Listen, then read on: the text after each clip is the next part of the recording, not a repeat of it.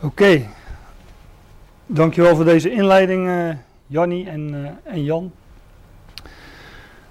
Dit is uh, het onderwerp dat ik heb, heb gekozen voor deze Bijbelstudie: het Evangelie van de Opstanding. En u denkt wellicht van, nou, dat heeft met Pasen te maken. Dat kan ik niet ontkennen, hoewel mijn keuze voor dit onderwerp nou niet per se door um, via de christelijke kalender tot stand is gekomen. Um, het is wel een beetje de tijd van het jaar. Hè, de, we zien in heel de natuur om ons heen zien we nieuw leven verschijnen. Ik heb daar een mooi plaatje voor uitgezocht. Hoewel het vandaag uh, ja, buiten toch, uh, het er toch wat anders uitziet. Maar we zien, uh, we zien om ons heen in de natuur de bomen uitlopen. Uh, lammetjes uh, die, gaan zich straks, die zien we straks weer in de wei. Uh, ik zag deze week een vogel die druk bezig was takjes te verzamelen. Dus die gaat ongetwijfeld een nest bouwen, eitjes leggen. Nieuw leven komt er tevoorschijn. En hier een, een plaatje van, van een zaadje dat nou, nog druk bezig is wortel te schieten. Die andere is al, is al iets verder, die is dus werkelijk opgestaan. En...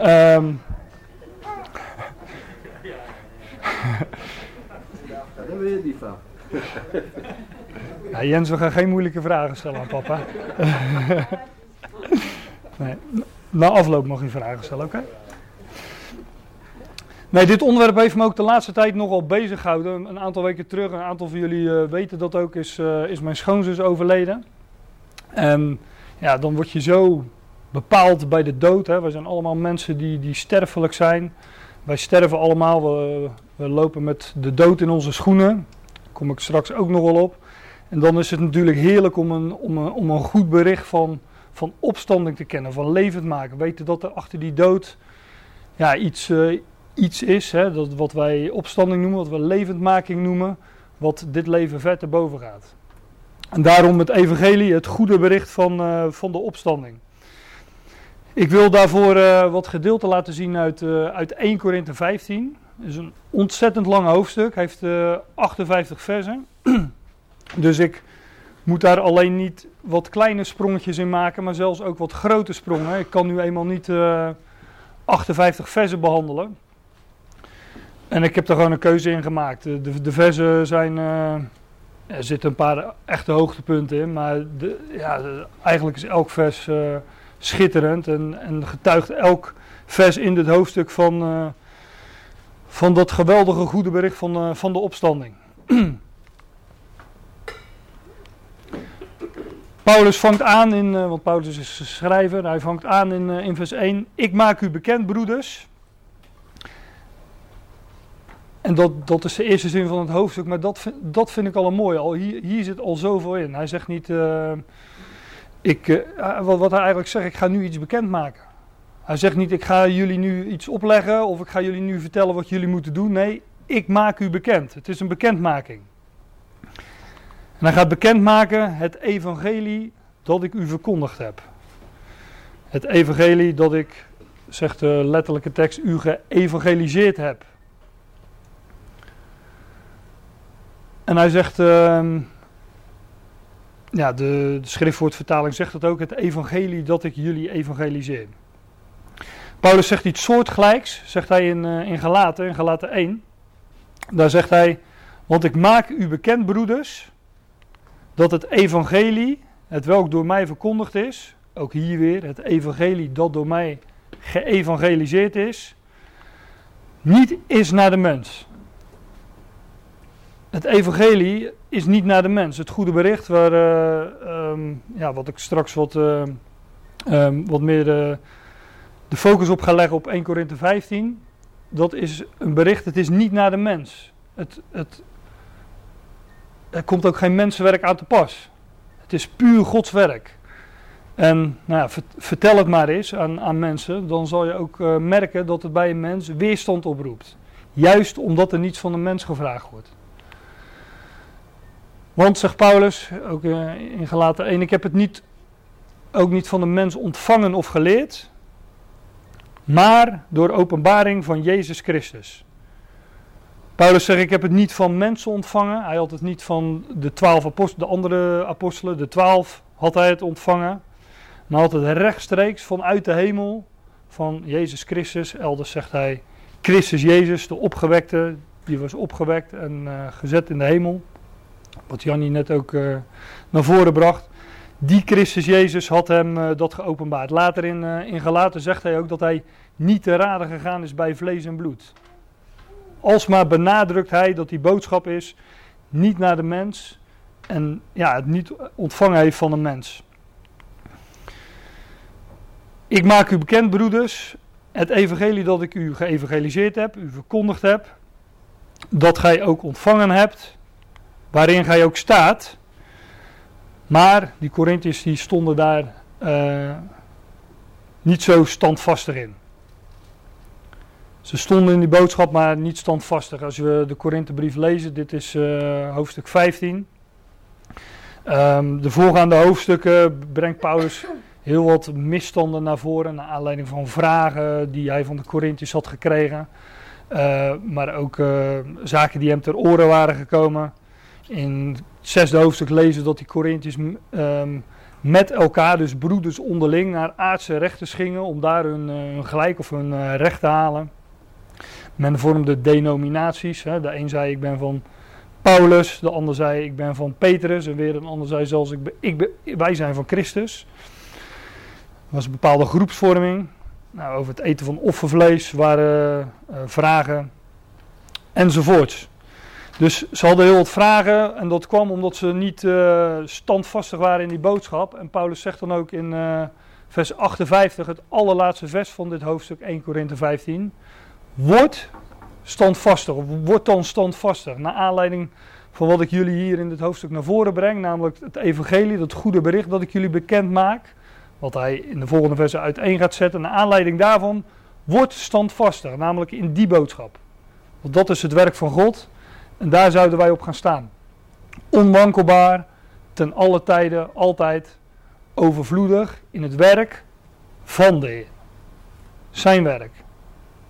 Niet ons werk voor hem, nee, zijn werk. Daar zouden we standvastig in zijn, daar zouden we op gaan staan en daar zouden we in blijven. Nou, 1 Korinthe 15 uh, is wat mij betreft het hoogtepunt van de brief. Ik zei al, heel wat misstanden brengt Paulus uh, uh, naar voren, geeft antwoord op vragen in de voorgaande hoofdstukken. Maar hier komt hij bij wijze van spreken eindelijk, uh, eindelijk aan zijn punt toe. Waarover hij het echt wil hebben. Waardoor gij ook behouden wordt, namelijk door het evangelie, door het goede bericht, indien gij het zo vasthoudt als ik het u verkondigd heb. En weer, zoals ik het u geëvangeliseerd heb. Veel uh, evangelie en evangeliseren uh, in dit hoofdstuk. De boodschap die Paulus bracht was een, een boodschap van redding. Um, um, die, het is een boodschap van redding omdat omdat Paulus in dit hoofdstuk gaat verklaren dat dat goede bericht een boodschap is van levendmaking, van opstanding uit de dood. Dus van, ja, van redding van die dood. En Paulus zegt hier, waardoor jullie ook behouden of gered worden, als jullie het zo vasthouden, zoals ik het jullie verkondigd heb, zoals ik het jullie geëvangeliseerd heb. In die Ecclesia, in die, uh, onder die Corinthiërs, zijn men namelijk, nou, ik zal het zeggen wat Paulus ervan zegt in een aantal versen verder. Indien nu van Christus gepredikt wordt dat hij uit de doden is opgewekt, hoe komen sommigen onder u ertoe te zeggen dat er geen opstanding van doden is? Er waren dus onder die Corinthiërs die zeiden van dat er geen opstanding van doden is. Nou, dan ontdoe je het evangelie van, uh, van zijn kracht. En dan ja, geloof je dus in een boodschap um, van uh, dan geloof je dus in, in een boodschap waarbij je niet gered wordt uit de dood. En dus een boodschap waarin er dus ook geen behoud is. Je wordt dan niet gered. Als je, als je, gelooft, als je niet in de opstanding van doden gelooft, als je niet gelooft dat doden levend gemaakt worden, ja, dan leven we nu en dan sterven we, zegt Paulus ook later. En uh, dan is er na die dood niks meer. Dus dan zijn, ook, ja, dan, dan zijn we uiteindelijk verloren. Waardoor hij ook behouden wordt indien gij het zo vasthoudt als ik het u verkondigd heb, geëvangeliseerd heb, tenzij, dan, tenzij gij te, te, te vergeefs tot geloof zoudt gekomen zijn. Letterlijk, tenzij jullie te vergeefs geloven. Je gelooft namelijk te vergeefs als je, uh, als, je niet, als je niet gelooft dat er een opstanding is. en dat is dwaasheid. En Paulus gaat, uh, gaat dit laten zien. Ik zou nu eigenlijk uh, die, die, die versen 12 tot en met 19 ongeveer is het, waarin Paulus dat uh, uiteen gaat zetten. Maar ik, ik, kom daar straks nog op. Maar dat is de, de achtergrond waar, waar, waar tegen Paulus ehm, ja, deze brief schrijft. En ook dit hoofdstuk van, van opstanding, van levendmaking. Overigens staat hier, tenzij gij te vergeefs tot geloof zout gekomen zijn in de MBG-vertaling. Nou, een mens komt niet tot geloof. Um, hier staat letterlijk tenzij, tenzij jullie tevergeefs geloven. Geloof komt namelijk tot de mens, want geloof is een gave van God. Um, heb er geen diaatje van, maar in Efeze 2 vers 8 staat er dat geloof een gave is van God. En dat woord dat daar vertaald is met gave, dat wordt uh, vrijwel alle keren dat het in ons Nieuwe Testament gebruikt wordt, wordt dat vertaald met uh, offergave. Dat heeft met, met, met offeren te maken. Ons, de offers die werden gebracht tot God op het altaar. En um, letterlijke vertaling van het woord zou zijn naderingsgeschenk. En in Efeze 2 vers 8 staat, um, uh, uit genade zijn jullie gered. En dat niet uh, door het geloof. En, en dat niet uit uzelf. Het is een gave, het is een naderingsgeschenk van God. Dus in plaats dat wij een naderingsgeschenk, een offergave aan God brengen, hè, zoals het in, onder het oude verbond, in het oude testament was, zo zegt Efeze 2 vers 8, nee, God komt tot u met geloof. En het geloof is een gave. Het geloof is Gods naderingsgeschenk aan, aan de mens. Dat is even de omgekeerde wereld dus. Want voor alle dingen heb ik u overgegeven hetgeen ik zelf ontvangen heb. Paulus gaat nu heel kort en heel krachtig het evangelie uiteenzetten. De basis, het fundament van, dat evangelie wat hij hier, wat hij in vers 1 zei, wat hij hier bekend maakt. Ik maak, zie, ik maak u bekend broeders, het goede bericht, het evangelie. En dat gaat hij nu doen. Hij heeft dat, uh, uh, dat, hij heeft dat eerder aan de Corinthiërs overgegeven en hij gaat dat nu ook in een paar zinnen uiteenzetten. Christus is gestorven voor onze zonden, naar de schriften. Ja, hij, uh, vaak wordt dit zo gelezen als Christus droeg de straf voor onze zonden, maar dat staat er niet. Christus stierf voor onze zonden, naar de schriften. En hij stierf uh, om op te kunnen staan uit de dood. Want wij, wij mensen, wij, wij, wij gaan dood en wij zijn doelmissers. En omdat Christus stierf, konden wij met hem sterven en met hem opstaan. Maar daar kom ik nog op. Dat is maar de helft van het verhaal. Dit is de helft van het verhaal. Christus is gestorven voor onze zonden. Naar de schrift. Ik zie dat het zelfs letterlijk uh, de helft van het verhaal is. Want er valt een uh, letter weg. Dat is op mijn scherm overigens niet zo. Dus. maar ja, dat, uh, die ene letter kunnen we wel zelf invullen. Dat komt wel goed. En hij is begraven en ten derde dagen opgewekt naar de schriften. Wat we hier dus vinden in deze verse is de dood, begrafenis en opstanding van Christus. We hadden het in de auto net even over het ABC van het evangelie, maar dit is dus het ABC van het evangelie. Christus is gestorven, hij is begraven en hij is opgewekt. En dat alles op de derde dag, heel betekenisvol, en naar de schriften. Ja, en tegen die achtergrond, zoals ik al zei, zegt Paulus dus, hoe komen sommigen onder u ertoe te zeggen dat er geen opstanding van doden is? Dat is het hart van het evangelie. De, de, het evangelie, dat goede bericht, dat is, uh, is gebaseerd, gebaseerd op de dood, opstanding, uh, de doodbegrafenis het en opstanding van de Heer Jezus Christus. Dat is het fundament. Paulus uh, zegt dat ook in 1 Korinthe 3, een paar hoofdstukken eerder. Het fundament is Christus. Maar in de volgende verse van 1 Korinthe 15 gaat Paulus uh, op basis van dit fundament uitleggen wat het resultaat is en zal zijn van het evangelie. Maar eerst gaat hij uh, uh, bewijs leveren in dit uh, hoofdstuk. Ik sla die versen nu over omdat ik, omdat ik een sprongetje ga maken. Maar als ik dat kort samenvat, zegt Paulus dat Christus, de opgewekte Christus, is gezien door, door Petrus. door Jacobus, meer dan 500 broeders op eenmaal, zegt hij. En als laatste van allen, zegt Paulus, is hij ook aan mij verschenen. Dat zijn ongeveer de versen. Ehm, ja, de, de, de, de versen 5 tot en, met, uh, tot en met 9 à 10.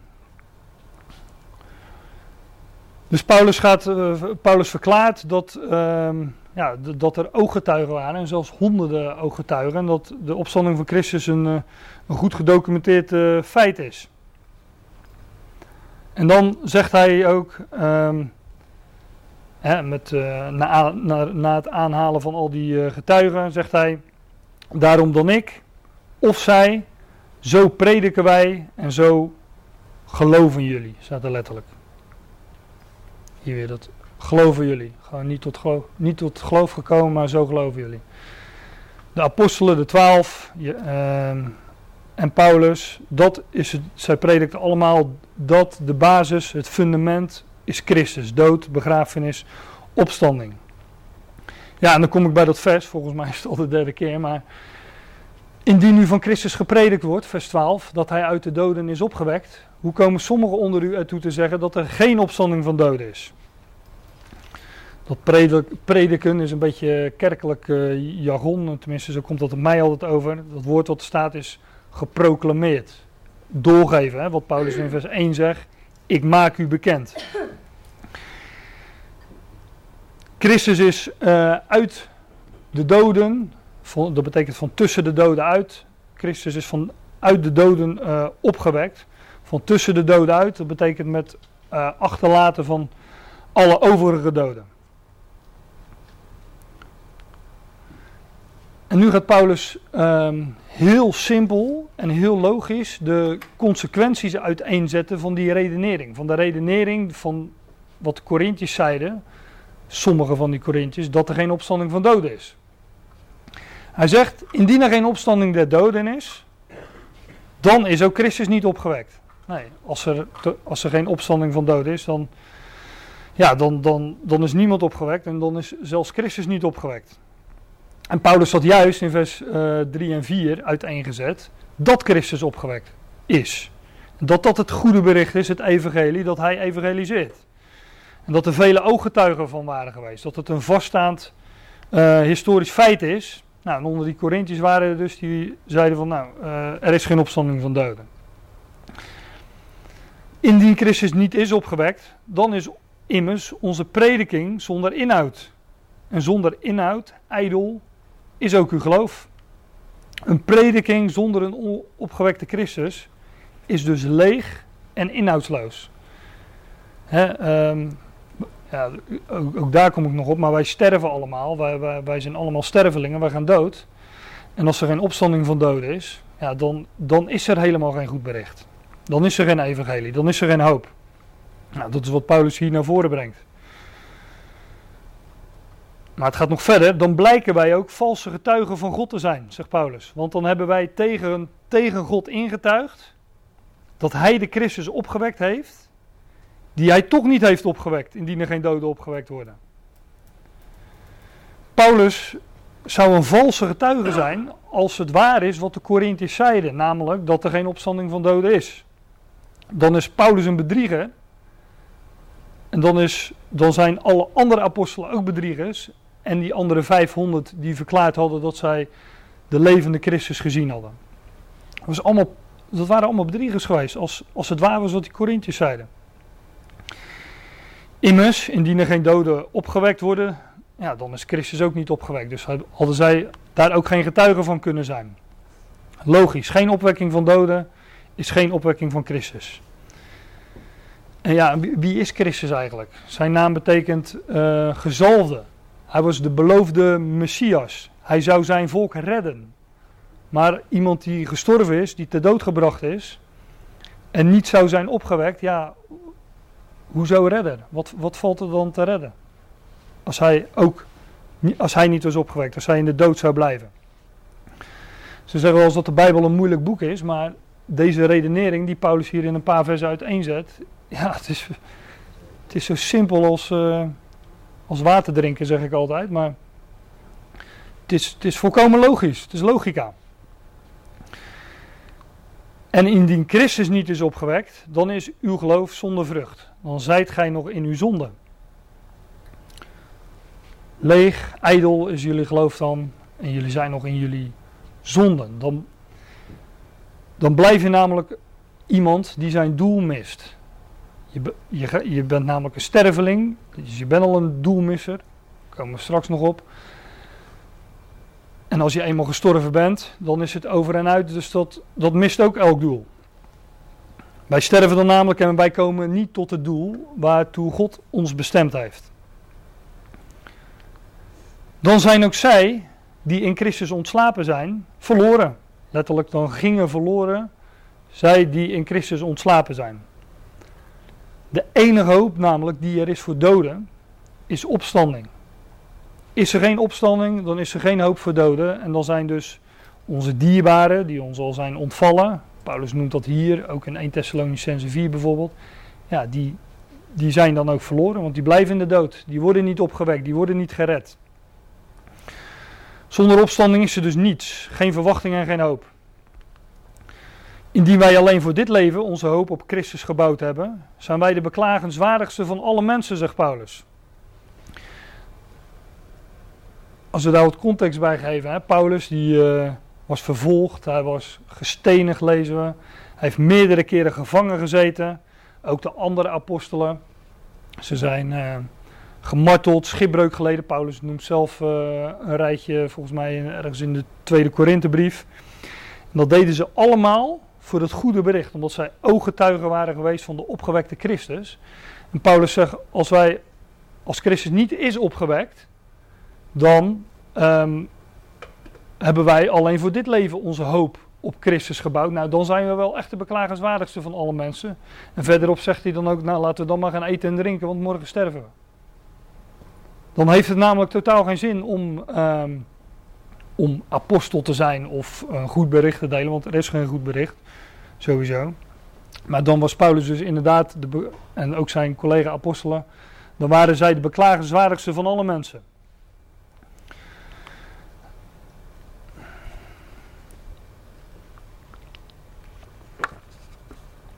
Indien ik de feesten naar de mens met wilde dieren gevochten heb, wat baat het mij? Vers 32 is dat van dit hoofdstuk, hetzelfde hoofdstuk. Indien er geen doden worden opgewekt, laten we eten en drinken, want morgen sterven wij. Ja, als er geen opstanding van doden is, dan deden zij dat allemaal voor niets.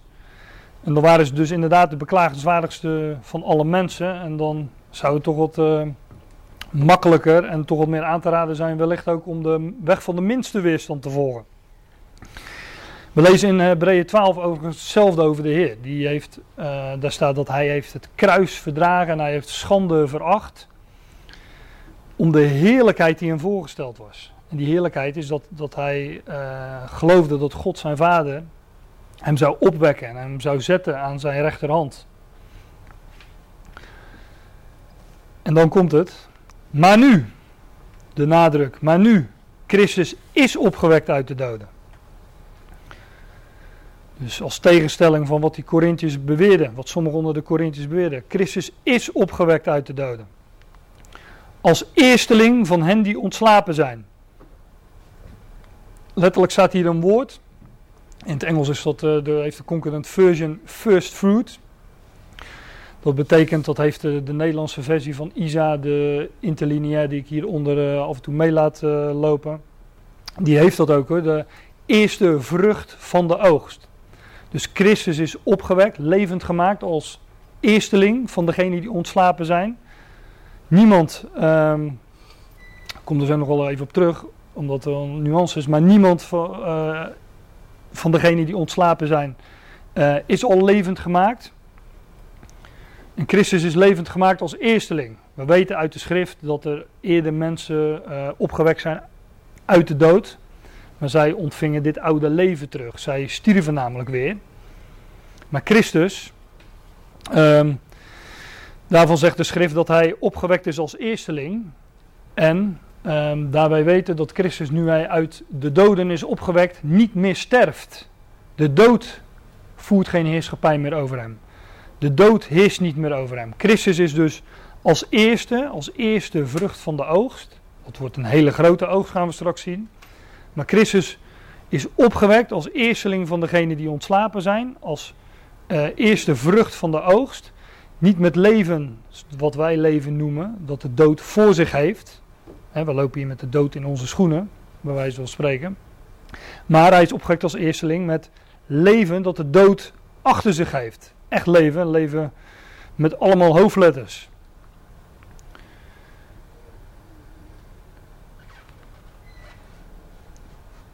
De dood kwam, uh, ja, de dood kwam, de, dood kwam de wereld in, uh, in door Adam. We lezen hier, want omdat de dood er is door één mens. En Romeinen 5 uh, eh, ja, ligt dat wat nader toe. Daarom dit, net zoals door één mens de zonde de wereld is binnengekomen. En door de zonde de dood. Zo ging de dood door in alle mensen. Waarop allen zondigden. Hier staat, hier staat dus dat wij zondigen omdat wij stervelingen zijn. En als u een MBG-vertaling heeft, dan uh, hebben zij dit woordje uh, vertaald met omdat. En dan staat er dat uh, de dood doorging in alle mensen omdat alle zondigden. En dan, in de MBG staat dus dat u, um, dat u sterft omdat u een zondaar bent, maar het is precies andersom. Wij zondigen omdat we stervelingen zijn. De zonde kwam de wereld binnen door Adam. En door de zonde ook de dood. Die dood ging door in ons allemaal, in alle mensen, in alle Adamieten. Waarop wij allemaal zondigen. Waarop we allemaal ons doel missen. Waarop we allemaal zondaars werden. Want omdat terwijl de dood er is door één mens, is ook de opstanding de doden door een mens. Ik zei net iets over, uh, over logica. Maar heel dit vers is één, groot, um, één grote logische bekendmaking van het evangelie. En daarom, uh, daarom is het ook juist zo mooi. De dood is door één mens, ja, dat is Adam, dat weten we. Maar zegt de schrift, er is ook opstanding van doden. Resurrection of dead ones van doden. Opstanding van doden door een mens, door één mens. Het is dus een vergelijking, hè? want omdat de dood er is door een mens, is ook de opstanding van doden door een mens. Het is een hele makkelijke vergelijking, simpel door zijn eenvoud en toch zo moeilijk te geloven, denk ik dan. Paulus gaat het nog wat nader toelichten, want evenals in Adam allen sterven, hè, weer die vergelijking, evenals, evenals in Adam sterven, zo. In Adam sterven we allemaal. Niemand uitgezonderd. Sinds Adam uh, ja, van, de, van de verboden vrucht at, laten we het zo maar zeggen, ja, zijn wij allemaal stervelingen. En uh, daar is niemand van uitgezonderd. Overigens, dat sterven wat hier staat, is uh, tegenwoordige tijd. Wijst niet, wijst niet op de toekomst. Het is, wordt gewoon vastgesteld als een feit. Allen sterven in Adam. Het leven wat wij kennen, of wat wij leven noemen, wat wij kennen als leven, dat noemt de Bijbel eigenlijk niet eens leven, omdat het een sterven is. Het heeft de dood voor zich. Wij worden geboren en in het begin ziet het er allemaal uh, veelbelovend uit. Vitaal, jong, krachtig. Maar ja, op een gegeven moment wordt dat minder. Hè? En uh, wij leven in een uh, moderne maatschappij waarin daar van alles aan gedaan kan worden. Een aantal van u hebben een bril bijvoorbeeld. Nou, dat, uh, dat zet al wat zoden aan de dijk als je, als je ogen achteruit gaan. Maar zo kunnen nog honderd dingen verzinnen. Uh, de tandarts bijvoorbeeld zorgt, zorgt ervoor dat, dat het rijtje tanden intact blijft. Of het nou echte tanden zijn of kunsttanden. Maar in ieder geval ziet het eruit als, alsof er helemaal niets aan de hand is. Maar wij takelen allemaal af. En wij gaan langzaam naar die dood toe. Zegt u nou, dat is een beetje een macaber verhaal. Uh, toch dat je het over een, uh, een goed bericht ging hebben. Maar juist tegen dat contrast van vergankelijkheid en aftakeling, juist daar, tegen dat contrast schittert, uh, ja, schittert dat goede bericht. Evenals in Adam sterven, zo zullen ook in Christus allen levend gemaakt worden. Evenals in Adam sterven allen. Zo, de vergelijking, dus evenals, zo zullen ook in Christus allen levend gemaakt worden. Ja, diezelfde allen. Diezelfde allen die in Adam sterven, die zullen ook in Christus levend gemaakt worden. En dat is het goede bericht van, uh, van de levendmaking, van de opstanding. Christus is opgewekt uit de doden als eersteling van hen die ontslapen zijn. Hij is de eerste vrucht van de oogst. En die oogst die, oogst die zal gigantisch zijn, want iedereen die in Adam sterft, die zal ook in Christus levend gemaakt worden. En dat leven, wat die allen ontvangen in Christus, dat is dus het leven van die eersteling Christus, want daar gaat het over. En het, de, het vervolgen er verderop in het hoofdstuk, hoofdstuk uh, vers 2, 3, 4, vers 2, 3 en 44, noemt dat uh, opgewekt in onvergankelijkheid, heerlijkheid, kracht en ook geest. Er wordt gesproken over het lichaam. Dat wordt gezaaid in, uh, in, in vergankelijkheid. Het wordt opgewekt in onvergankelijkheid.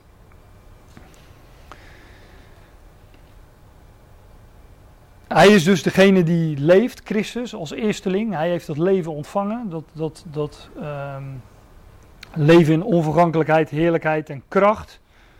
En hij geeft ook dat leven. En God geeft dat leven. Hij doet dat door en in Christus zijn zoon. Nou, van Christus vinden we ook vele uh, benoemingen en titels die ook met leven te maken hebben. We bijvoorbeeld in uh, de vorst des levens of het brood des levens het licht van het leven. Heel veel termen die, die ons eraan eh, herinneren dat God de levende God is. En zo wordt, wordt, wordt God ook genoemd in de schrift, de levende God. En dat doet hij omdat, dat wordt, God wordt zo genoemd omdat hij allen levend maakt. We vinden dat bijvoorbeeld in uh, 1 Timotheüs 6 vers 13. Daar staat, ik beveel voor God die alle leven wekt. Hier staat, ik beveel u voor de God degene die het al levend maakt. Dus alle leven wekt. Ja. De Statenvertaling heeft geloof ik zoiets als uh, die alle dingen levend maakt. Volgens mij worden dingen niet levend gemaakt, maar het gaat in ieder geval om het al, allen, alles. Alles wordt levend gemaakt. Daar is hij de levende God voor. Abraham geloofde in die God. Van die God, in wie hij, dat is Abraham, geloofde, die de doden levend maakt en het niet zijnde tot aanzijn roept. Paulus uh, is ook schrijver van Romeinen, die noemt hier het feit dat God doden levend maakt en het niet zijnde tot aanzijn roept. Ja, ook hier weer een vergelijking van, uh, van, van uh, Adam en Christus. Derhalve gelijk het door één daad van overtreding voor alle mensen tot veroordeling gekomen is, zo komt het ook door één daad van gerechtigheid voor alle mensen tot rechtvaardiging ten leven. En we zagen al dat evenals in Adam alle sterven, zo zullen ook in Christus alle levend worden gemaakt. En hier, zoals er door één daad van overtreding voor alle mensen tot veroordeling is gekomen, zijn daardoor allemaal zondaren, allemaal stervelingen geworden. Zoals we ook zagen eerder in Romeinen 5, vers 12. Zo komt het door één daad van gerechtigheid voor alle mensen tot rechtvaardiging ten leven. En die vergelijking tussen Adam en Christus, ja, die sluit elke relativering uit. Dus daarmee bedoel ik dat, um, wil je er minder van maken dan dat er staat, dan moet, je, dan moet je de tekst geweld aan doen. Dan moet je de vergelijking tussen Adam en Christus geweld aan doen. Dan moet je zeggen van ja, Adam wel, alle mensen, maar Christus niet alle mensen. En de vergelijking sluit dat uit. Je kunt er niet minder van maken, gelukkig maar. En uh, ja, dat, dat, is het goede bericht. Het moeilijkste uh, van wat hier staat, evenals in Adam allen sterven, zo zullen ook in Christus allen levend gemaakt worden. Het moeilijkste daarvan is dat het in een bepaalde rangorde gaat plaatsvinden. Dus niet iedereen wordt tegelijk levend gemaakt. Er is een bepaalde volgorde in. Iedereen zal deel hebben aan die levendmaking, dat is het evangelie. Allen in Adam sterven, allen worden in Christus levend gemaakt. Het moeilijkste is dat er een, uh, ja, dat er een bepaalde volgorde is. En zo moeilijk is dat ook niet, want we zagen net al dat Christus als eersteling dat leven al heeft ontvangen. Dus hij is al de eerste, dus ehm, zou daarna de hele rest volgen, dan hè, spreken we al over een volgorde. Maar dat ligt, uh, dat ligt wat ingewikkelder. Ik ga daar niet uitgebreid op in. Misschien moeten we dat nog eens een keertje doen. Dus op zich wel een heel mooi onderwerp uh, om het daar eens over te hebben. Maar we zien, om een voorbeeldje te noemen, we zien bijvoorbeeld in uh, openbaring 20, zien we dat, dat daar staat dat de doden opgewekt worden. en die zullen met Christus heersen de duizend jaren. En dan staat er, de overige doden werden niet leven, wederlevend, die werden niet weer levend, totdat de duizend jaar geëindigd waren. Dus voor de duizend jaar vindt daar een levendmaking plaats en blijkbaar daarna ook. Nou, dat is even een voorbeeldje um, over die volgorde. Er zitten nog wat aspecten aan. Maar ik, uh, ik wil die lijn die ik uh, had gepakt, die wil ik een beetje vasthouden. Dus niet te veel in deze details treden. En het weer hebben over, uh, over die levendmaking. Want hoe gaat God dat doen, allen levend maken? Nou, we zagen net al dat hij het niet zijnde roept eh, als voorbeeld van, uh, van Abraham. Hoe staat het er precies? Ga ik nu te ver. Ja, die de doden levend maakt en het niet zijnde tot aan zijn roept. Dus dat is natuurlijk een peulenschil voor, peulenschil voor God. Maar God gaat de dood er niet doen, doordat hij. God gaat allen levend maken door de, door de door de dood te niet te doen, door de dood af te schaffen. De laatste vijand die ontroond wordt, staat hier uh, in de vertaling van de MBG. Letterlijk staat er zoiets als afschaffen of te niet doen. De laatste vijand die te niet gedaan wordt, de laatste vijand die afgeschaft wordt, is de dood. En God gaat die dood helemaal te niet doen. En dat, ja, dat kan maar op één manier. En dat is door elke dode, ieder die in de dood is, levend te maken. En dat hebben we dus al gezien, dat zoals uh, allen in Adam sterven, zo zullen in Christus allen levend gemaakt worden. De dood is dus de laatste vijand waarmee afgerekend wordt. Alle vijanden zullen onderworpen worden. En alle vijandschap die er is, die zal veranderd worden in, in vriendschap. In, ja, alle vijanden van God zullen liefhebbers van God worden.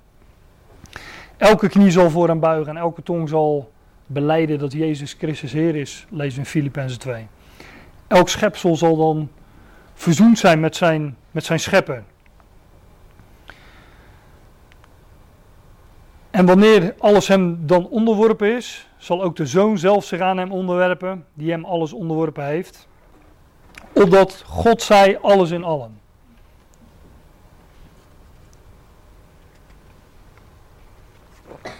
Nou, welke allen zijn dat? Allen die in Adam sterven, en die in Christus zijn levend gemaakt. Opdat God zei alles in allem. En nu maak ik weer een sprongetje um, in dit hoofdstuk. En ga ik een aantal versen verder. En dit gaat over. Um, nou, misschien moet ik dat even lezen. Die voorgaande versen. ik, pak, ik pak even vers, uh, vers 35. Nadat Paulus eh, deze dingen uiteengezet heeft, gaat hij in op een uh, tegenwerping. En hij zegt dan, maar, zal iemand zeggen, dat maar als tegenwerping, dat blijkt ook wel uit het volgende vers. Maar zal iemand zeggen, hoe? Ik lees over een statenvertaling hier, als u denkt, hé, uh, hey, dat klinkt wat anders dan wat ik hier heb staan. Maar zal iemand zeggen, hoe zullen de doden opgewekt worden en met hoedanig, met wat voor een lichaam zullen zij komen? Gij dwaas, zegt Paulus. Niet zo complimenteus, maar dat komt omdat, uh, omdat men hem die tegenwerpingen voorhield. Onder die Corinthiërs waren er die, uh, die zeiden dat er geen opstanding van doden is. En hier zeggen ze maar, hoe zullen de doden opgewekt worden, met wat voor, met hoedanig een lichaam zullen zij komen. Gij dwaas, hetgeen gij zaait, wordt niet levend tenzij dat het gestorven is. En hetgeen gij zijt, daarvan zijt gij het lichaam niet dat worden zal, maar een bloot graan, naar het voorvalt van tarwe of van enig der andere granen. Maar God geeft hetzelfde een lichaam zoals hij wil en aan ieder zaad zijn eigen lichaam. Paulus maakt hier de vergelijking met wat, wat wij doen als, uh, nou ja, dat doen we niet allemaal, jullie hier wonen natuurlijk voornamelijk vissers. Maar een akkerbouwer die vertrouwt een zaadje toe aan de grond. Hè, en een zaadje is een, uh, een dode korrel die, die, legt, die legt in de grond.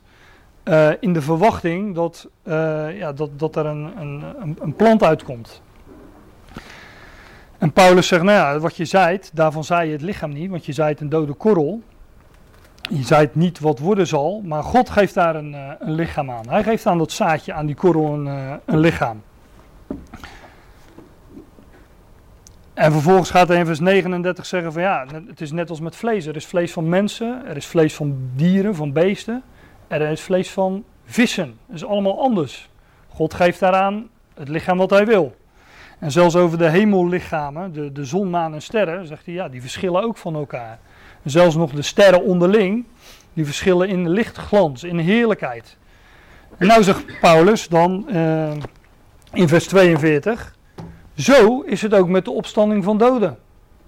Er wordt gezaaid in vergankelijkheid, er wordt opgewekt in, vergank, ver, uh, in on, onvergankelijkheid. Dus net als met dat zaadje, zo is het ook met de opstanding van doden. We vertrouwen een zaadje toe aan de grond. En God geeft daar een bepaald lichaam aan. En zo doen wij dat ook met onze doden. We begraven onze doden. Um, heeft een dode begraven heeft geen enkel praktisch nut.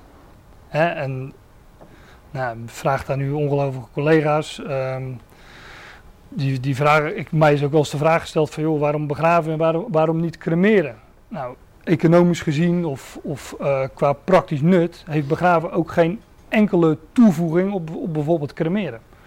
Maar het beeld wat er uh, achter zit, dat wij een dode in de aarde leggen, aan de grond toe vertrouwen, omdat wij over die dood heen zien naar de opstanding, naar de hoop die wij hebben, namelijk dat God de doden op gaat wekken en er een lichaam aan gaat geven zoals Hij dat wil, dat maakt dat wij onze doden begraven. En dat maakt, um, dat is hetgene dat waarde geeft aan een begrafenis. Wij begraven onze doden, dat we over die dood heen zien en op, dat we weten dat God die doden op zal wekken. Hij zal een lichaam aangeven zoals hij dat wil. En inderdaad, die lichamen zullen verschillen in heerlijkheid. Een vergankelijk, een stoffig lichaam, tot stof zijt gij en tot stof zult gij wederkeren. Wordt er gezaaid, een onvergankelijk geestelijk lichaam wordt opgewekt. Ja, zo is dat dus inderdaad ook met het zaaien. Dit lijkt toch totaal niet op wat, wat we hier in de grond uh, leggen. Overigens, op dit moment heb je zo'n uh, actie bij een supermarkt. Ik zie gelijk bevestigende knikken. Maar dan, uh, um, ja, dan kun je je eigen moestuintje kun je aanleggen. En met, met zaadjes. Nou, ik, uh, ik had het zelf ook gedaan. Ik, ik had iets verkeerd gedaan, dus uh, er gebeurde niks. Geen water erbij. Maar ik heb, ik heb vroeger in een, uh, in een plantenkwekerij gewerkt. Hoe kan je het dan verkeerd doen, zou je zeggen. Maar ik heb vroeger in een plantenkwekerij gewerkt. in mijn schoolperiode. En daar heb ik dit godswonder, want dat is het. Wij zijn eraan gewend, dus we denken dat het normaal is. Maar dit godswonder heb ik miljoenen keren gezien. Daar werden heel de dag door werden er bakjes um, gevuld met grond door een machine. En er werd uh, op mijn computer gestuurd werd een zaadje ingeplant. Bijvoorbeeld 200 zaadjes in een, uh, 200 plantjes in een bak. Die werden besproeid. En dat werd zo die kas ingereden. En na een paar dagen, afhankelijk van het zaad, zag je dat ontkiemen. En dit zijn wel hele grote. En ook in mijn eerste dia zag u, uh, zag u dat, dat dat plantje zich opricht. Dat, dat kopje, dat, dat, zaadje zat er nog aan, want dat barst open. En dat, dat, dat zaad barst open, dat is ook typologie. Uh, als wij het in de grond leggen en daar komt water bij. En water is een beeld van het woord van God. En wij leggen onze doden in de aarde. We begraven onze doden. Maar straks als de stem van God zal klinken, als de bezuin zal klinken, worden die doden opgewekt. Als het woord van God zal klinken, net als dat water bij dat zaadje komt, bij dat dode zaadje, waardoor dat zaadje tot leven komt, zich opricht, zijn wortels uitslaat, zo zal straks Gods stem klinken, zullen de doden uit de graven opgewekt worden. Ja, dat is geweldige typologie. Dat zien we overal om ons heen, en zeker deze tijd van het jaar. En ik probeer nu thuis mijn uh, fout goed te maken, want die moestuintjes die liggen in de prullenbak. Maar ik heb wat zaad gekocht, uh, wat dichter bij mijn roots ligt. Dus uh, van perkplanten, Afrikaantjes en zo. En het mooie van, van die dingen is dat ze ook echt binnen twee dagen dat je al, uh, dat je al ziet dat ze gaan kiemen. Dus er staan nu mooie plantjes, toch Jens? Ja, maar ze een klein beetje, ze groeien wel eigenlijk. Ja, ze groeien wel. Ze zijn wel echt heel En volgende keer als we hier zijn, dan zullen ze een fotootje meenemen. Kunnen we het laten zien. Zo is het dus ook met de opstanding van doden. Er wordt gezaaid in vergankelijkheid en opgewekt in onvergankelijkheid. Er wordt gezaaid in oneer en opgewekt in heerlijkheid. Ja, inderdaad, als wij doden in de grond leggen, ja, het, het is beroofd van alle heerlijkheid. Alle heerlijkheid die wij als mens kunnen hebben, voor zover je van heerlijkheid kan spreken. Maar al het mooie is er dan, uh, ja, wel af. De dood is hard. Hè? Vooral ook, uh, ik heb het zelf meegemaakt met, met, met opa's en oma's na, na een ziekbed. Wat blijft soms van iemand over? Zo oneervol. En het contrast is dat het wordt opgewekt in heerlijkheid. Gezaaid in zwakheid, opgewekt in kracht. Opstandingskracht namelijk. We, zwak, vaak, vaak naar ziekte, ik zei het al. We zaaien in, in, in zwakheid, wordt opgewekt in kracht. Er wordt een zielslichaam, natuurlijk staat er niet, er wordt een zielslichaam gezaaid. Psychicon, solis. Er wordt een zielslichaam gezaaid, een geestelijk lichaam opgewekt. Ja, vlees en bloed, zegt Paulus in vers 50 van dit hoofdstuk. Ik spreek even wel dit, broeders. Vlees en bloed kunnen het koninkrijk van God niet beërven. En de ziel is in het bloed. Dus uh, wij zullen een totaal ander lichaam ontvangen dan dat we nu hebben. En dan stelt Paulus weer gewoon een feit. Is er een zielslichaam? Dan, is er, dan bestaat er ook een geestelijk lichaam. Ziel tegenover geest. Dus al die zielen die in Adam sterven, die zullen ook in Christus worden levend gemaakt. Want is er een zielslichaam, nou, dan bestaat er ook een geestelijk lichaam. Al dus staat er ook geschreven: de eerste mens, Adam, werd een levende ziel. De laatste Adam, een levendmakende geest. Oh, dat heb ik niet helemaal goed gedaan. De eerste mens, um, Adam, dat is dus de eerste Adam. Nou, daar hebben wij allemaal deel aan. Die werd een levende ziel. En hoe werd hij dat? De Heere God had de mens geformeerd uit de stof der aarde. Genesis 2 vers 7.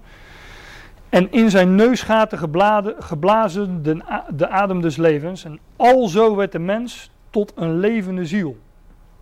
Een levende tussen aanhalingstekens. Want um, hetzelfde Genesis zegt dat um, tot stof zijt gij, tot stof zult gij wederkeren. En in Exodus leven de ziel die zondigt, zal sterven. Dus een levende ziel is altijd nog wel een ziel die, die sterft. Maar um, Paulus zet hier het contrast neer dat de eerste mens Adam, die werd een levende ziel, de laatste Adam een levendmakende geest. Christus werd opgewekt in onvergankelijkheid, heerlijkheid en kracht. En hij werd een levendmakende geest, omdat hij aan allen het leven gaat geven. Zoals we hiervoor zagen in het hoofdstuk. Ja, de eerste Adam dus en de laatste Adam.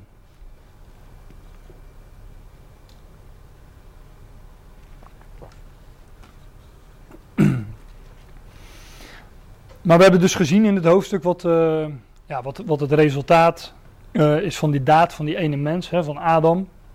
We hebben ook gezien wat het resultaat is van de daad van de laatste Adam. En die is meer, die is veel meer. Hè, Romeinen, Romeinen 5 zet dat, ook, zet dat ook uiteen. Evenals in Adam sterven, zo zullen ook in Christus allen levend gemaakt worden. Dat is het verschil tussen de eerste en de laatste Adam. Vers 54 van dit hoofdstuk zegt: Zodra dit vergankelijke onvergankelijkheid aangedaan heeft en dit sterfelijke onsterfelijkheid aangedaan heeft, zal het woord werkelijkheid worden dat geschreven is: De dood is verzwolgen in de overwinning. We zagen al, die dood wordt teniet gedaan. Alle ontvangen dat leven met allemaal hoofdletters. En dat ontvangen door de kracht van, van, van de laatste adem, die levendmakende geest. En de dood die wordt verzwolgen in de overwinning. Iets wat verzwolgen of verslonden wordt, ja, dat is weg. Dat, het een wordt opgelost, opgeslokt, verzwolgen in het ander. Dat leven is zo sterk, er blijft, er blijft, van, die, er blijft van die dood niets over. Dat is het goede bericht wat, uh, wat Paulus hier uiteenzet. Overwinning op de dood. Verzwolgen in de overwinning. Dat is leven met, ik heb het maar geschreven met allemaal hoofdletters. Ten slotte. We hebben het gehad over Adam en Christus. Ik draai hem hier even om. Christus en Adam. Hè, omdat Christus meer is. Of moet ik zeggen de eerste en de, de laatste Adam. En we hebben gezien dat de hele mensheid is besloten in Adam. Nou, dat, dat hoef je eigenlijk niemand uit te leggen, dat weet iedereen. Iedereen weet dat hij sterft. Um, elke christen weet ook dat hij een zondaar is. En dat eerste gedeelte van dit vers, dat gelooft ook elke, elke christen. Iedereen die zich beroept op de Bijbel. En datzelfde hebben we gezien in, uh, in Romeinen 5 dat uh, door de daad van die ene, de overtreding van Adam, is het voor alle mensen tot veroordeling gekomen. En zo komt het ook door die ene daad van gerechtigheid van Christus voor alle mensen tot rechtvaardiging ten leven. Maar nu zou je zich af kunnen vragen: hoe kan het nu dat wij dit, kijk, dit begrijpen. Adam was de eerste mens. Hij sleepte ons mee in zijn val doe even dit erbij tussen aanhalingstekens. En wij zijn allen in Adam besloten. En dat is op zich wel logisch. En dat gelooft ook iedereen. Maar hoezo is ook heel de schepping in Christus besloten? Wat is daar de logica van? Is dat logisch of is dat gewoon zo en moeten we dat aannemen? Waarom hebben we hier allemaal deel aan? Maar waarom krijgen we ook allemaal hier deel aan? Wat is er logisch aan?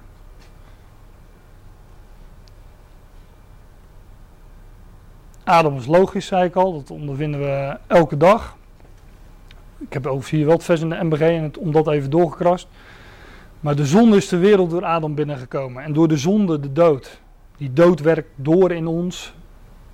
Waarop wij alle zondigen, waarop alle gezondigd hebben. wij stammen dus allemaal van die Adam af. En uh, daarom hebben we allemaal deel aan, aan Adam, aan de eerste Adam.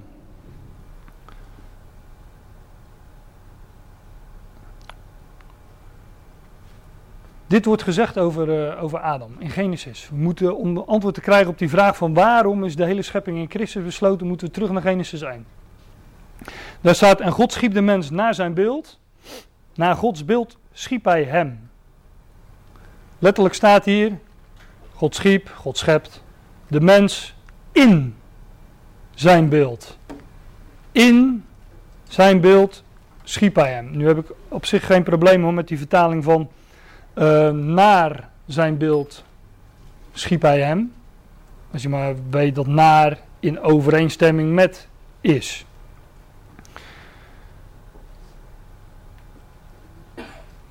Naar is het ja, naar is naar het beeld van God toe, zou je kunnen zeggen, of in de richting van Gods beeld. Um, en in, ja, in Gods beeld. God had zijn beeld op het oog toen hij Adam schiep. Maar wie lezen we dat Gods beeld is in de schrift? Christus. Colossense 1. Um, ehm, de voorgaande versen spreken over Christus en noemen Christus uh, de zoon van zijn liefde. Hij is het beeld van de onzichtbare God. De eerstgeborene, firstborn, eerstgeborene van heel de schepping. Hij is de eerstgeborene van de hele schepping, of van letterlijk van elk schepsel. En hij is de eerstgeborene van uh, elk schepsel, omdat God, toen hij Adam schiep, Christus in beeld had en Adam schiep in zijn beeld, in Christus. En daarom is heel de schepping niet alleen in Adam besloten, maar Adam was al in Christus besloten. En daardoor is ook heel de schepping um, in Christus besloten.